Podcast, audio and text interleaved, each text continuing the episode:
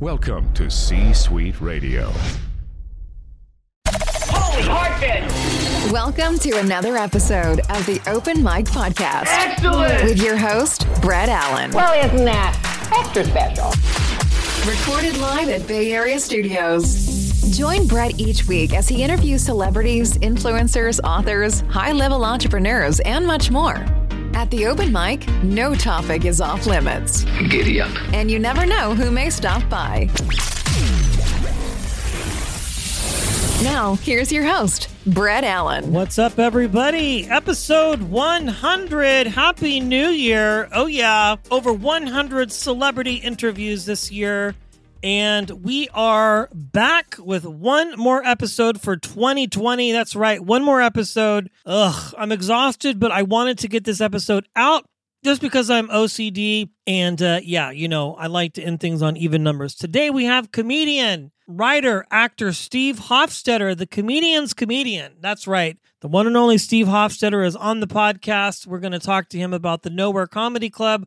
We had Ben Gleib on yesterday. These two guys basically created something that is new and different and that had never been done before virtual comedy shows. And uh, yeah, Steve Hofstetter is the best. I'm excited for you to check this out. Again, happy new year everybody. Thanks for for listening and supporting and subscribing, rating, reviewing, all of that. And uh, we'll get right to it. We'll see you next year. Steve Hofstetter, welcome into the show. Thanks for having me. Well, I'm excited to talk to you for multiple reasons. I've I've been just a fan forever since I've been able to know anything about comedy. So I'm excited because I have a million questions. But the first thing I kind of want to start out with is that you are the co-founder of the Nowhere Comedy Club, and I have been circling around guests that you've had. I've got even somebody else today coming on that's involved in it. Let's start there because this is something different and new that you have come up with. For people who aren't familiar, let's talk about what the Nowhere Comedy Club is and sort of how this all started out for you. Nowhere Comedy is the premier virtual comedy venue. Um, we have you know, I think we've already had over 300 shows this year. Um, we've sold uh, over 40,000 tickets um, across the different shows. And we have, you know, everyone from Mike Birbiglia doing his Working It Out shows, which I think he's done about a dozen times. We've had um, John Cleese, uh, the Sklar brothers do a regular podcast, and they've had guests like Jim Gaffigan and Jon Hamm and wow. really amazing people. Ida Rodriguez and Zainab Hussein, and I, I, mean the the list goes on. We're very very proud of the shows we've been able to put together, and it was something that Ben Gleib and I came up with. Um, we've both had a ton of experience in the virtual show end of things. I had been producing VR shows for years, and Ben had been live streaming uh, some of his comedy club shows over Facebook when the pandemic hit and we lost our entire touring calendars, originally this was supposed to be a stopgap solution. This was supposed to be something that we would do meanwhile. And it just became something so much bigger than that. Yeah. Well, Ben's actually coming on later today. I'm talking to him later this afternoon. So excellent. Yeah, I've been working on getting him on for a while. And so when they're like, oh, he's available either today or New Year's Eve, I was like, let's get him on and, and get him going because I think this is one of the coolest things that could ever possibly exist. And I'm not saying that just to say it because I've watched several shows that you guys have done. I think that what once was perhaps it seems just a creative solution is now becoming the future and will not replace live shows but will just be one more outlet right as far as how people can consume content and comedy. Is that kind of the the hope and and the vision of what you're doing? It's not just the hope and the vision it's the reality. Also i yeah. like that you're also talking to ben. You can you know you can end up fact checking anything i say which is good. But the I trust you, man. You've been around for a minute, so I, I, think we're good. I appreciate that. The what we've seen is there have been there have been people who have watched shows from their hospital bed. There have been pe- there was someone who was agoraphobic, hadn't been out of the house in 16 years. Um, there was some kid in I believe it was Croatia, some 16 year old kid watching on an iPad under the covers so his parents wouldn't catch him. There are tons of reasons for people to watch these shows that aren't just oh we're in a pandemic. They are more affordable than a night out at a comedy club. Um, you pay for a ticket. You don't have to pay for parking, babysitter, food, drinks. You're just in your house. You can watch in a more comfortable environment. You don't have to sit on some, you know, 15 year old banquet chair that cost them you know that cost them $19 15 years ago you you can just have a better experience with comedy but also it's more intimate. And i think that's the biggest thing for people. Like there's a weekly show that i do with daniel muggleton who is an australian comic and the videos that we've done together when we can tour together have gotten millions of views but the vast majority of our fans can't ever see us live together because he lives in australia and it's rare that we can tour together. So we put together this weekly show and it is a very audience based interactive show and the regulars they all know each other. Like last night, we had a surge in new people on the show because I had something go a little viral. And so it was funny to see uh, the regulars almost like mentoring the new people, being like, this is how to be an audience member. And this is how, you know. and there's, you know, there are people who started dating because they met each other as really? part of this. Oh, wow. Yeah, okay. ab- absolutely. That's like there cool. are yeah, because the fans who are regulars, they get to know each other and they form these side communities. And it's just a completely different experience. When you go to a comedy show in person, you go for the most part either with a friend or alone. You don't meet anyone new. You might talk to someone in line for the bathroom briefly. You know, you're not you're not there making friends. And this is completely different where people are part of the chat, people get to know each other, and it's it's much more of a community. It's a completely different experience. I like that. I like. Well, I'm a single dad. Maybe that's something to think about. Absolutely. I find, I find that very cool. And I'm in the Bay Area, so I have a cornucopia of comedy clubs to choose from. Well, I don't right now because everything is shut down. And I think what you said is interesting because the last show I went and saw was up in San Jose at the Improv. Taylor Tomlinson, and that was right before the pandemic hit. Yeah. And um, it was kind of just a murmuring of something going on. And funny, uh, one of the openers, I think she was the middle, Irene something was Irene too. Oh God. She's like, I'm not feeling well today, and I think I might have COVID. And she kind of joked about it a little bit. And then of course, like a few weeks later, like everything is in complete lockdown. So and I it's funny, I'm telling you this story because I sat at a table with somebody and uh I'm one of those people who will go on a date once in a while or to a show, but I like to go by myself because it's just fun to do. And uh, sometimes you get sit at these tables, you know, sat and people are like super chatty or they're like, I don't want to be bothered. You know, I'm here on a bachelorette party or something like that. You know what I'm saying? Yeah. So, you know, this person I sat with down front, he was cool. You know, we had a fun conversation, uh, but I get it. But I, I like the vibe of the comedy club. I think it's great, you know, as far as getting that experience. And it's funny you mentioned about the banquet chairs, all comedy club chairs. I feel like, unless you're at a booth, are just horribly uncomfortable. So, Yeah. Uh, it's fun. It's exciting. One of the things that I like about you, and, and there's a lot, but you're a comics comic, if that makes any sense. You're always very Thank you. pro comedian. It's very true. You're always supportive. You've been in the game forever. Uh, you've done the circuit, you've done the late night thing, and you are very supportive of fellow comedians, especially ones that are still kind of in that early first 10 years kind of learning and growing right? And something that you've done during this pandemic and i think you were doing it before created this financial network. I guess would that be the best way to describe it of supporting other comedians and that sort of thing can you talk about that please correct me if i'm wrong in the understanding of it but i think this is just one of the coolest things that anybody could possibly do Well, I I appreciate that, and you know, and just to clarify a couple things. So, first of all, Taylor is a great example of someone who you know I was very very happy to be supportive of early. You know, when she was 19 years old, I I very proudly am the first person to put her on television.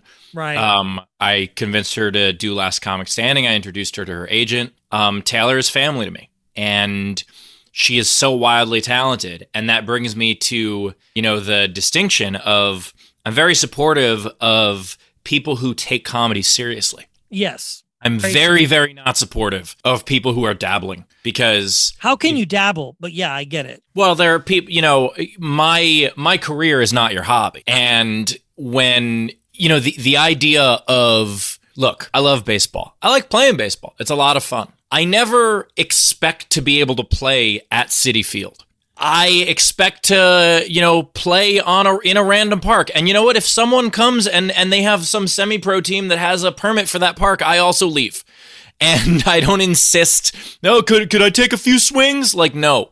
And there's a lot in comedy where people don't have an accurate idea of, of why they're in this. And so for me, one of my favorite things to do is to find someone who truly deserves a leg up and help them with that. And so that's what the Martin Grant does. So the Martin Grant, I started six years ago. Um, when my father passed, it's named for him. His name was Martin. And when my father passed, I wanted to create something. He loved stand up, and I wanted to create something that would memorialize him. And so I created the idea of this grant, and the original idea of it was to find up and coming comics, give them enough money to quit their day job so they can concentrate on their art full time. And what it morphed into this year, because we realized that like giving one comic 10 grand this year, yeah, that'll change that person's life to a degree, but it's not even like, oh yeah, now I can finally hit the road. How?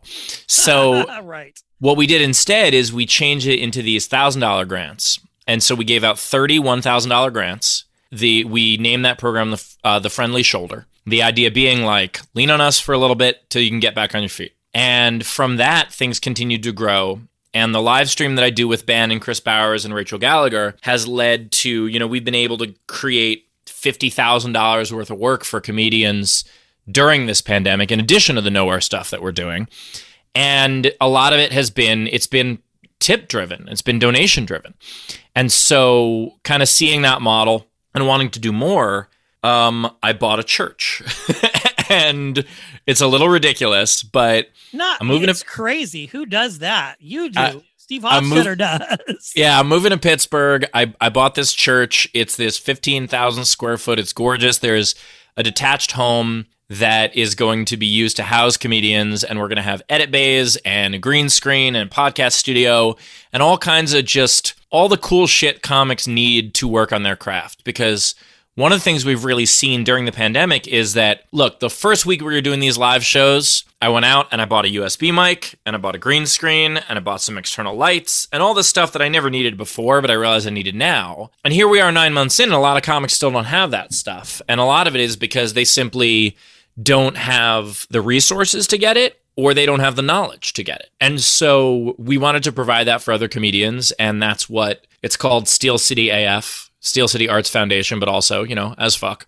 And the idea is to build that for comedians so that all they need to do is show up. I think that is very cool. In fact, it's funny because I was talking to another comic yesterday, Ian Bagg, and Mhm. we were talking about kind of the same similar things, not name dropping, but he was even asking me, he's like, you know, where did you get that microphone? I kind of want to, you know, up my game as far as my interviews and things like that. And be able to do some more of these Zoom type performances and things like that. So I think that's great. This brings me to another question. The idea Dave Chappelle kind of did something similar. He's actually apparently building a club in Houston or one of these cities in Texas to kind of have comics come out and do this sort of thing to perform where it's a little bit easier. When you're looking for comedians to mentor, I guess that's the best way I look at it and sort of Mhm. help out. You looking for people who take it seriously, right? That's obviously a big thing for you. But someone who's a veteran like yourself and been doing this, what what are a couple things that you look for when somebody comes to you and says, "Can you help me out?" or "Can you sort of give me advice t- to kind of get in to what you're doing and creating by buying a church and a, a rectory, I guess, on the side, which is what that would be. Yeah. What What are you looking for, Steve? What, what are kind of some things that you are looking at? Well, I'm looking for I'm looking for someone who I can make the most difference.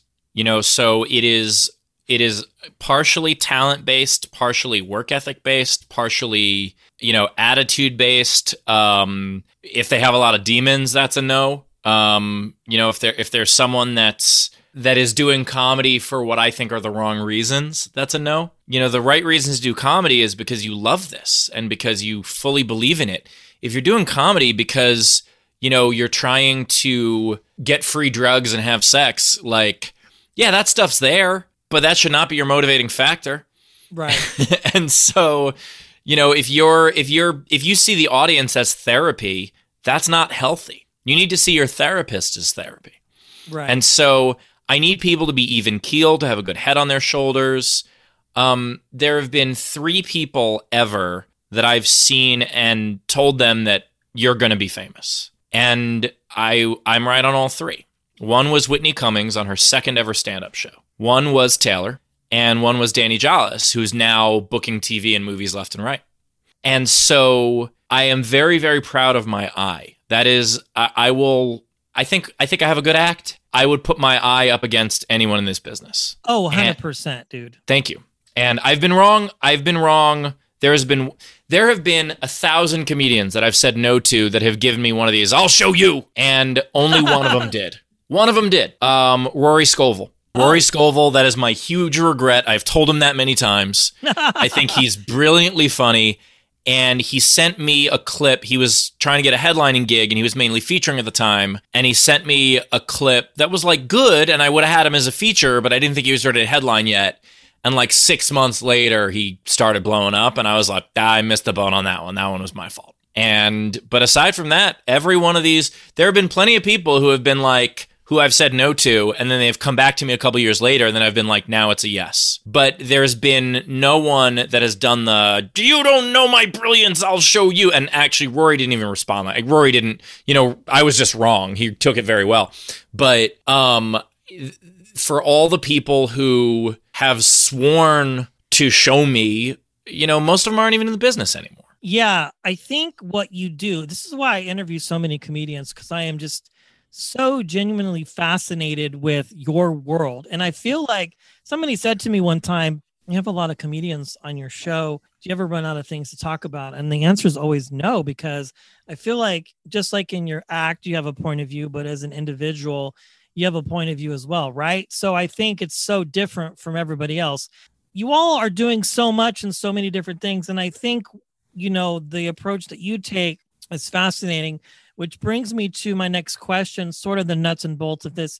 It seems like in the late 90s, Comedy Central was kind of a hot spot. Everybody wanted to get, you know, 30 minutes on that and kind of get on to television and you know you're working your way through the clubs and then it's you know tv and then movies and i feel like with where we're at today a lot of that has changed the way people get discovered the way people get their start you know what i'm saying yes so kind of from your perspective, having been doing this, and then there was Last Comic Standing, right? For a while, you know, a lot of people kind of got their start there, whether they won or they kind of were just there, introduced them to America, and they've all had successful careers. Looking back on all of it from then to now, has it changed for the better as far as how comics kind of get started and become known? I've never heard of anyone having overnight success even when people are like, "Oh, well, that was quick," they they were still at it for four years. Sure. Most of the time, you know, it's at least seven to ten.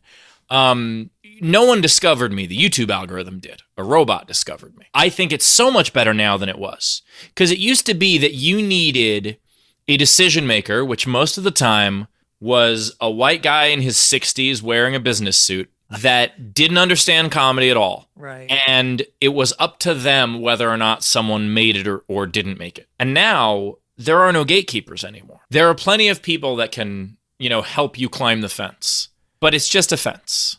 And you could just climb it. There's there's no gate anymore. There's no opening. It is just a hodgepodge of a million different ways and it's eyeballs. It's always been eyeballs, but it used to be the eyeballs were on three networks. And now the eyeballs are everywhere and they're divided up, and you can do things like Josh Wolf, who was on Chelsea lately over a hundred times. And none of that matters compared to the million and a half subscribers he has on YouTube. Um, Drew Lynch, who used America's Got Talent to launch his online career, and his ticket sales are driven by Facebook and YouTube. You've got people like Andrew Schulz or Sarah Cooper, people who the industry ignored until they couldn't help it anymore. And that's fantastic. And so, and not only that, but you have the emboldening of someone like Chappelle, who, in fairness, is famous because of the industry. Yeah. But he now does not care and he's using that fame and the ability to if it weren't for social media he could never have stood up and said what he said about how much he's been screwed with royalties yeah i agree with you on that 100% and it used to be that no matter how famous you were if you weren't getting work from the industry you still had to kiss their ass. And that's just not true anymore. When you can go to direct when you can go direct to consumer, it doesn't matter anymore. And that is stand up comedy has become truly democratic. Yeah, it's interesting that you say that because the fact that he stood up like he did, not a lot of people would have the guts to do that, right? Like, I don't know many people who would do that or have the ability to get a network like Netflix and HBO Max or whatever to literally pull down something. I mean, it's crazy how it all has come about. Well, it, it's, it's insane. It's also, he doesn't have to worry anymore. No. There was some of the best advice I ever got. Um, I was I got booked to do a show and the the booker double booked, which can happen. But instead of telling me that he double booked, he let me sit there for 45 minutes, continue to pay for parking, and wait until finally I was like, hey man, what's the lineup? And he was like, oh, sorry, you know, I, I, I booked too many people today. And, and I was like, just tell me that, man. I'll go home. Hmm. It's fine. Like, just let me go home. And so I was really pissed about it. And the next day, I was doing the um, Laugh Factory every year has that you know that Thanksgiving Day yeah yeah soup kitchen, and so I was there doing that, and I was talking to Matt Iseman, and I was just telling him about it. He was like, "Yeah, you look like you're in a pissy mood." I'm like, "I am," and I told him what happened, and I told him that the booker had asked me to do the following week, and I said, "I want to tell him to go fuck himself." and Matt says, "Until you are big enough." To tell everyone to go fuck themselves, you're not big enough to tell anyone to go fuck themselves. And it's such a wonderful piece of advice. And Chappelle is big enough to tell everyone to go fuck themselves. And you have to make that decision. I'm at the point now where if I wanted to never work at the industry again, I'd be okay. Really? Yeah, because I can just sell tickets to bars. I don't care. Yeah. Now, I would like to be able to do bigger stuff. I enjoy the stuff I've been able to do, but I'll be okay. And so I've started to be able to pick and choose when I burn bridges. And, you know, if if there's an island I don't want to go to anymore, fine, you know. I don't I don't mind being honest with those people. But I can't do that with HBO. I can't do that with Netflix. I can't do that with anything like that like Chappelle can. And so I think that's one of the big differences. Yeah, and I mean, what you've done is is so. I mean, it's it's it's stood the test of time. You know what I'm saying? Going all the way back from when you started.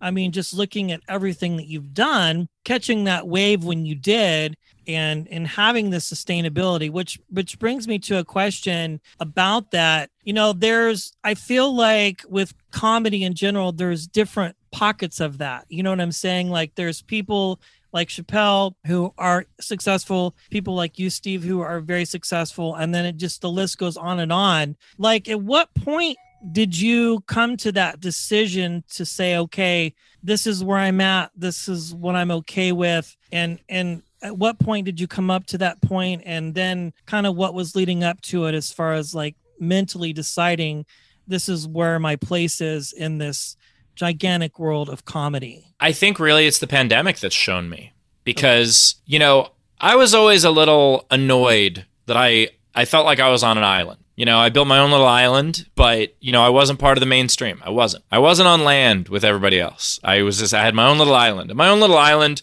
you know, I was playing to 50 to 100 people and then 100 to 200 people and then eventually 200 to 400 people.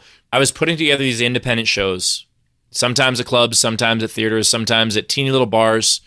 You know, sometimes at places that when we get there, we were like, oh no. Um, but the idea was it was all pretty much independently produced. I've never had a PA, never had a personal appearance agent. I have had a couple of managers. I'm happy with my manager now. He's not at any of the big firms, he runs his own little shop. And I always felt like I was out there alone. And then the pandemic showed me how thankful I am for that because being out there on this island my island was not affected by COVID in the way that other people's were. I lost my lo- my in-person touring schedule absolutely, but I'm still able to do these digital shows. I'm still able to have a live stream. I'm still growing my social media, and it's because I have this island. And I used to think that the worst thing was being ignored by the industry. And now I realize that it's pretty helpful because it forces you to be resourceful. It forces you to make your own way.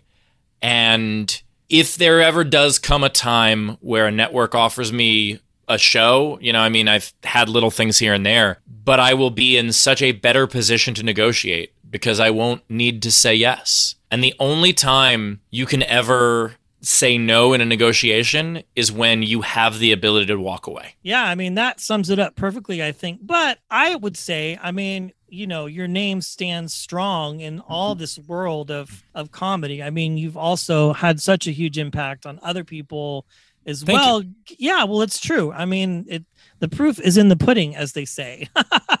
you know what I'm saying? Like, and I feel that, you know, it's just it's great. in this Nowhere Comedy Club is cool. I think you are trendsetters as far as doing this, and I love it. Again, you know, I've had so many people on the show who have done sets through it, and now I get to talk to you and and and Ben who have co-created this thing.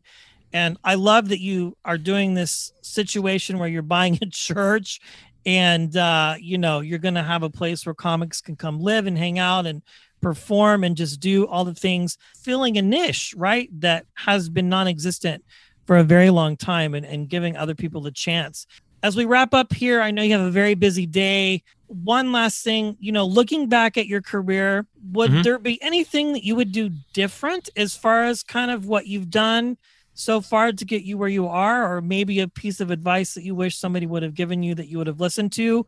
Or would you have just kept everything the same? Oh, I would have done a ton of stuff differently. I mean, part of that is I, you know, I've been a big fan of the idea of investing in yourself early. Knowing what I know now about, okay, I should have gotten a better camera earlier. I should have you know, gotten better sound stuff earlier. I should have been concentrating on, you know, multiple social medias earlier instead of just looking at YouTube for so long as my main sure. thing. I should have been, you know, I, there there were other things I could have done earlier for sure. But I think the main thing I would have done differently is the the biggest if I knew then what I know now is understanding ego. And understanding that not everybody is going to agree with you no matter how right you think you are, that the people who are in the decision maker capacity want to feel like their decision is important you know, they have, they're climbing up the ladder the same way you are. And to understand what goes into all of that instead of just, you know, when I was younger, there was a lot of how does this affect me without realizing that when you're trying to get booked by a club, there's 52 weeks a year. It doesn't matter how much they like you. Who are they going to fire? Who are they going to replace to hire you? They've already, unless they're a brand new club, they've already got a roster. So who is it? Five comics a year either move on or die off that's it. Wow. So if you if you take that stuff personally, you'll drive yourself crazy. And so now that I know how much how happy I am to have this island, and when I say, you know, an island, I'm happy to have other comics aboard with me. But I wish I would have started concentrating on building the island sooner and stopped worrying about what's going on on the mainland. Wow, that is great advice. And I think a perfect tag for our episode today. And of course nowhere comedy club you know your specials everything that you do on youtube. If people want to connect with you steve about your comedy and just kind of everything that you're doing how can they do so? Uh, at steve hofstetter on pretty much any social media. I'm a big fan on of uh, of letting people decide where they want to follow so whatever uh, whatever social media appeals to you i'm i'm on it and and brett thank you for the effusive praise i I don't know if I've earned all of it, but I, I very much appreciate that you've given it to me. So thank you. That brings today's episode to an end. Thanks for choosing to stop by and listen. If you enjoyed the show, consider sharing it with a friend and hitting the subscribe button. It's absolutely free. The views and opinions of our guests do not necessarily reflect those of the host. Is it all over, Rock? I guess so. Until next time, cheers.